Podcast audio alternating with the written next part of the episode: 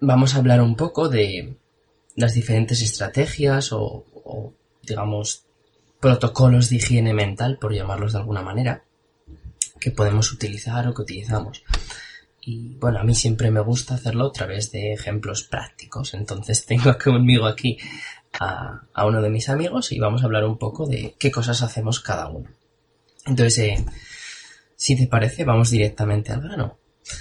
¿Qué estrategias, rutinas, etcétera, de meditación o mindfulness o higiene mental, como lo quieras llamar, tienes o utilizas o has probado? Bueno, pues hola David, muchas gracias por tenerme. en primer lugar, eh, yo empecé con la meditación más tradicional, ¿no? Allá por el 2012. Eh, si se puede decir que hay ramas, como ramas del budismo, pues la meditación también tendría. Yo estaba como focalizado en la, en la rama del zen más japonesa, ¿no? Mm. Sobre todo porque es muy, es muy abierta. El, zen japonés te dice que todo el mundo puede llegar a la iluminación, no importa si es padre de familia o si es una, sabes, no tienes que ser un monje. Entonces yo agarré un poco la, esa rama de meditar con un, con unas cuentas, como se suele hacer.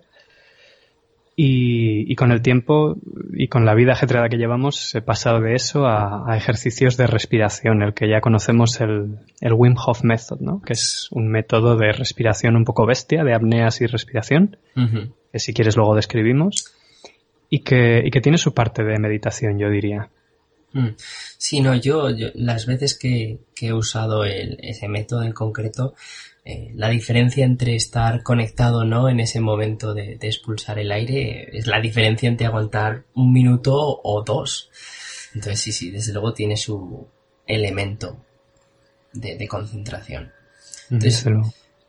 otra pregunta que siempre me surge a mí, ¿no? Cuando, cuando considero estos temas es ¿en qué momento, no? Eh, ¿Por la mañana, por la tarde, a mediodía? Entonces me gustaría contar un poco con, con cómo, cómo lo ves tú. Bueno, pues eh, como digo, vivimos en unas rutinas que nos encierran bastante y, la, yo creo que la clave del éxito ¿no? es que tú lo haces con una rutina, ¿no? que lo incorporas en tu vida diaria, porque si te sale hacerlo cuando estás como una olla a presión que vas a explotar, pues tampoco estás consiguiéndolo, ¿no? Lo, lo importante es incorporar la rutina. En mi caso, tenía la suerte de, de, la suerte o la desgracia de ir en tren todos los días dos horas, una ida, una hora de ida y otra de vuelta, y era muy fácil hacer allí los ejercicios allí sentado, ¿no? Eh, pues claro, eso tiene el inconveniente de que cambias de rutina y tienes el riesgo de perder ese, hábito. Entonces es importante pensar en tu día a día y ver cómo lo puedes incorporar. Yo no sé, sobre todo en tu caso, cómo lo incorporas. Yo, por, por ejemplo, eh, tengo como una rutina de, de, respiración que utilizo siempre que me voy a ir a dormir. Entonces, como el 80-90% de los días, pues hago mis ejercicios justo antes de irme a dormir. Y luego, muchas veces intento, intento meditar a lo largo del día. Hay veces que a lo mejor, pues yo sé, estoy estudiando o estoy haciendo alguna cosa de trabajo y necesito ese, ese extra de, concentración y a lo mejor pues hago algún ejercicio o algún momento de meditación. Y luego una cosa que he estado probando últimamente es eh, para empezar el día. O sea, levantarse, echarse un trago de, agua, hacer los lavados que haya que hacer y meditar 5 o 10 minutos. Un poco para ver dónde estás, cómo empiezas el día, etc. No he sido tan consistente como me habría gustado, pero la verdad es que es una, una forma curiosa de empezar el día. Sobre todo si madrugas, ¿no? Sobre todo si madrugas que nunca, no siempre te levantas con el mejor cuerpo, ¿no? Entonces, eh, volviendo un poco a esa descripción, ¿no? Cuando hablabas de que en, el tren te daba para hacer los ejercicios, etcétera, etcétera. Me gustaría hablar de dos cosas. Uno, una descripción como muy básica de en qué consiste, por si los que nos estén escuchando eh, no, habían oído hablar del método.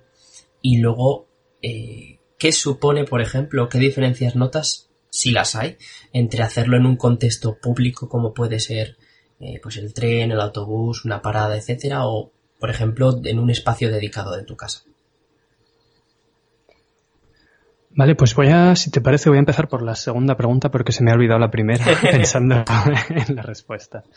Eh, hablar de un espacio público o privado, eh, yo creo que es la clave. En mi caso, simplemente era un espacio público por conveniencia, ¿no? Pero, pero ahí tienes eh, parte de la clave. Por desgracia, yo creo que hay gente que hoy en día hace no hacemos la meditación dentro de esa, de esa mentalidad de, Buah, yo puedo con todo y se hace prácticamente como, un, como una forma más de ir al gimnasio, ¿no? Como para inmunizarte más para el día a día.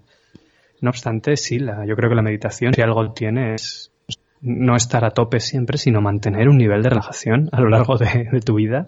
Y por tanto, seguro que es muy aconsejable hacerlo desde la intimidad del hogar, ¿no? Mm. Para eso hay que estar acostumbrado al, a la inactividad, que yo creo que es uno de los principales valores de todas estas filosofías eh, asiáticas que nos han traído la meditación, que es acostumbrarse a la inactividad. No obstante, ya digo que si el día a día no lo permite, pues según qué ejercicios también se pueden hacer en el tren, en la parada del autobús, en el rato de la comida, en la terraza de la empresa, eso como, como sea conveniente. Sí, sí, bueno. Eh, me gustaría rescatar dos cosas que, que has mencionado, ¿no? Por un lado es, es, ese acostumbrarse a la inactividad, ¿no? El, estar sentado sin hacer nada o simplemente observando, ¿no? Es sobre todo en una sociedad tan, tan rápida y tan, tan exigente como, como la sociedad en la que vivimos, sí que es cierto que es algo complicado. Y la segunda cosa que me ha parecido muy interesante es eh, meditación preventiva, por así decir, ¿no? ¿no? ¿no? espero a que esté mal para llevar a cabo estas rutinas, ¿no? Sino que, que es algo que me sirve para prevenir o para eh, lidiar con las cosas antes de que lleguen a, a ese punto cumbre. El problema aquí está en, claro, cómo llegas a esta realización antes de tener dolor, ¿no? ¿Cómo te das cuenta de que estás poniendo mala postura hasta que te duele? Bueno, pues es que tiene que haber alguien que te lo diga, ¿no? Tenemos que quizá ayudar a que se difunda esta, esta mentalidad que ya parece que se está poniendo de moda. No, desde luego, y por ejemplo, eh, en, en, el tema de, de comida, por ejemplo, de alimentación o de ejercicio, es es algo ya que a nivel social yo pienso que empieza a estar bastante sumido. Es decir, que, que yo no tengo que cambiar mi alimentación cuando ya tengo problemas de colesterol, de tensión, de, de lo que sea, sino que, que es algo que tiene que venir de antes para evitar esos problemas. Y bueno, la parte emocional y mental pues siempre cuesta un poquito más, supongo. Pero bueno, hablando digamos ahora ya de cuestiones específicas, eh, vamos a hablar un poquito de, los diferentes métodos, por así decir, que, utilizamos, ¿no? Entonces, por ejemplo, mencionabas los ejercicios de respiración de, Wim Hof. Entonces, ¿te, importa contarnos un poco en qué consiste exactamente? Claro, desde luego. Eh, Wim Hof, yo analizando un poco, yo creo que tiene mucho que ver con la escuela del Kundalini Yoga, que es una escuela que habla de la respiración de fuego y de un montón de técnicas, no tan musculares, sino de respiración. Y en lo que se diferencia sobre todo del resto de meditaciones, yo diría es que el Wim Hof se centra en, en, el cuerpo más que en la mente, ¿no? La mente va a tener su efecto, pero es una forma de apneas. Entonces estamos hiperventilando, respirando muy fuerte, 40, 50 veces, y estamos cargando las células de oxígeno. Y de hecho esto, soltamos todo el aire de los pulmones y mantenemos una apnea. Y eso lo que permite es, primero, como no tenemos oxígeno en los pulmones, consumir el oxígeno de las células. Y segundo, el cuerpo empieza a preocuparse de que ahí falla algo, ¿no? Y, empieza a segregar adrenalina. Y hay una serie de cambios a nivel biológico que, pues que, tienen un efecto positivo que recomiendo que todo el mundo investigue, ¿no? Pues la, el pH de la sangre, la inmunidad del cuerpo. Y desde luego para aquellos que no tienen paciencia de, hacer una meditación muy mental, recomiendo que investiguen el Wim Hof Method, que es muy asequible y, con un cambio muy, muy fuerte. Mm. Además, eh, eh, es muy físico, o sea, es físicamente te exige estar en el momento, ¿no? Presente, que es muchas veces de lo que se trata en, otro tipo de meditaciones, por ejemplo, como el, como el mindfulness. Sí. Permíteme que tengo aquí la aplicación en el, en el teléfono, porque sí, esto os he contado el ejercicio básico, ¿no? Pero, pero es que este método tiene mucho más. Con esa misma respiración, hay otra serie de cosas, pues por ejemplo, puedes soltar todo el aire y ponerte a hacer flexiones, o soltar el aire y meterte debajo de, una, de un baño de agua fría, o hacer estiramientos, ¿no? O sea que efectivamente es una dimensión corporal que, como yo creo que bien explicas y ahora podríamos pasar a explicar, se diferencia de la meditación mental. Hmm.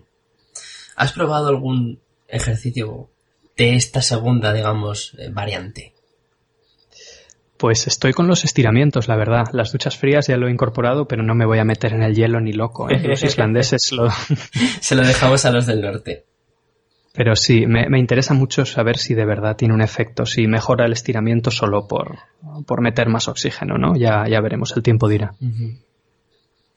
Sí, sí. Además es, es interesante porque en el caso de, de, de Wim Hof, por ejemplo, ese método, tienes como resultados muy rápidos en los que puedes ver diferencia entre hacerlo, digamos, sin una preparación, en el caso, por ejemplo, del expulsar el aire e intentar aguantar, y hacerlo utilizando pues, las respiraciones de antes, ¿no? Entonces yo creo que también es importante, de cara a empezar con ese nuevo método, esa nueva rutina, el tener un indicador temprano de, de que estás haciendo algo, consiguiendo algo.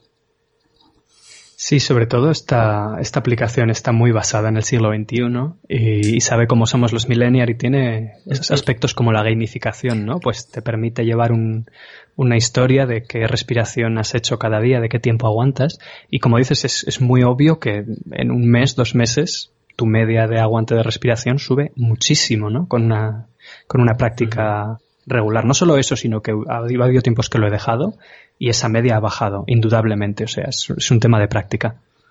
Mm. Muy, muy interesante, sí, sí. Y hablando de, otro tipo de meditación o de estrategias en este sentido, ¿has probado, utilizas alguna aparte de, estos ejercicios de, de Wim Hof? Pues yo lo que, lo que echaba en falta cuando empecé a hacer la meditación más mental es, es, un poco de guía, porque hay distintas formas de hacerlo y ahora necesito que tú me corrijas porque hace mucho que no, que no participo de esto, ¿no? Pero tu foco puede ser dejar la mente en blanco, tu foco puede ser, eh, pues cada vez que se acerca un pensamiento, no pelear con él, simplemente dejarlo ir, que es como este mindfulness. Y luego está el, el awareness, que es otra forma moderna de meditación, que es y que también tiene que ver con el Zen, ¿no? Que es presta absoluta atención a aquello que estás haciendo en cada momento, a toda la sensorialidad que recibes de, ese, de, ese, de esa acción y no dejes que tu mente se desvíe. Quizá eso también es una forma de meditación. Hmm, sí, yo la, la, forma en que lo que lo veo es que muchas meditaciones de ese, de ese sentido, sobre todo, por ejemplo, orientales, etcétera, buscan digamos, como primer paso, como iniciación, el estar presente, el ser capaz de estar quieto en el momento y, y lo he dicho, ser consciente de lo que te rodea, de cómo está tu cuerpo, etcétera. Y luego ya, digamos que pasan a, meditaciones más trascendentales, etcétera, etcétera. Y yo, por ejemplo, una cosa que siempre me ha costado un poquito es toda esa parafernalia esotérica que a veces rodea algunos métodos, ¿no? Pero, pero sí, sí, para mí es muy importante sobre todo ese primer paso, el paso de no medito nada, soy capaz de estar 5 o 10 minutos sin hacer nada con comillas, lo pongo con comillas porque es haciendo mucho, que es no moverme a hacer cosas, no intentar controlar las cosas. Un poco es, es como un empanamiento aposta, ¿no? Que decía, uno de los profesores que, he tenido decía eso, que, meditar era como empararse pues los 5 o 10 minutos de turno. Mm. Bueno, pues si ese es el caso, te voy a decir que soy un experto meditador ya. sí, sí. Desde hace muchos años. Desde luego, desde luego. Ahí creo que quizá la clave es no cuando nos toca, sino hacerlo a posta. Sí, desde luego. Yo recuerdo una, una, cosa que me dijiste una vez, que, eh, que, que, los pensamientos que tenemos en el día a día también merecen un espacio, ¿no? Y que si tú dedicas cinco minutos a en mitad del día a ordenar esos pensamientos, también estás meditando y eso me, encantó cuando me lo dijiste y me hizo reflexionar mucho porque quizá no le damos el valor suficiente a, los pensamientos. Hay, hay las cosas que muchas veces, lo que hablamos antes, ¿no? Del ritmo de la sociedad. Vamos tan rápido, intentamos abarcar tantas cosas que, que reprimimos, ignoramos, apartamos pensamientos que, que igual nos parece que no son útiles en determinado momento, pero es igual que, que el cuerpo, si me está doliendo el dedo meñique del pie, pues igual es por algo. Igual necesito unos zapatos nuevos, igual me va a dar un tirón de los que duelen, etcétera. Y si no lidio con esa circunstancia, luego me puedo encontrar con problemas peores más tarde. Yo no sé si coincidirás conmigo, sobre todo con tu trayectoria académica y lectura, pero ¿no crees que todas estas cosas se podrían enseñar en el colegio para que todo eso estuviera incorporado ya en el bagaje de los niños? Yo pienso que, hay un montón de cosas que tendrían que tener más prioridad que, otras maneras que se enseñan, porque todo lo que sea autogestión, tanto de ser capaz de, lidiar con problemas físicos o culturales o sociales, tanto ese higiene mental también, yo pienso que es, crucial, es crucial. Cómo me relaciono con otras personas, cómo me relaciono conmigo mismo. Pero bueno, poco a poco. sí, los cambios, ya sabes, lo que siempre que nos pasa, ¿no? Estamos hablando, arreglamos el mundo y a la mañana siguiente está todo otra vez patas arriba. Así es, así es. Pero bueno, se irá progresando, que es lo importante.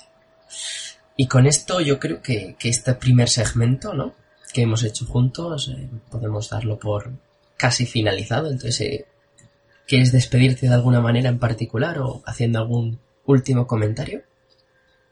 Eh, pues bueno, desde luego gracias por tenerme y a todo el mundo recomiendo que, busques aplicación, esos vídeos de YouTube, Wim Hof, W-I-M espacio H-O-F, que quizás es una buena puerta de entrada para el resto de, meditaciones.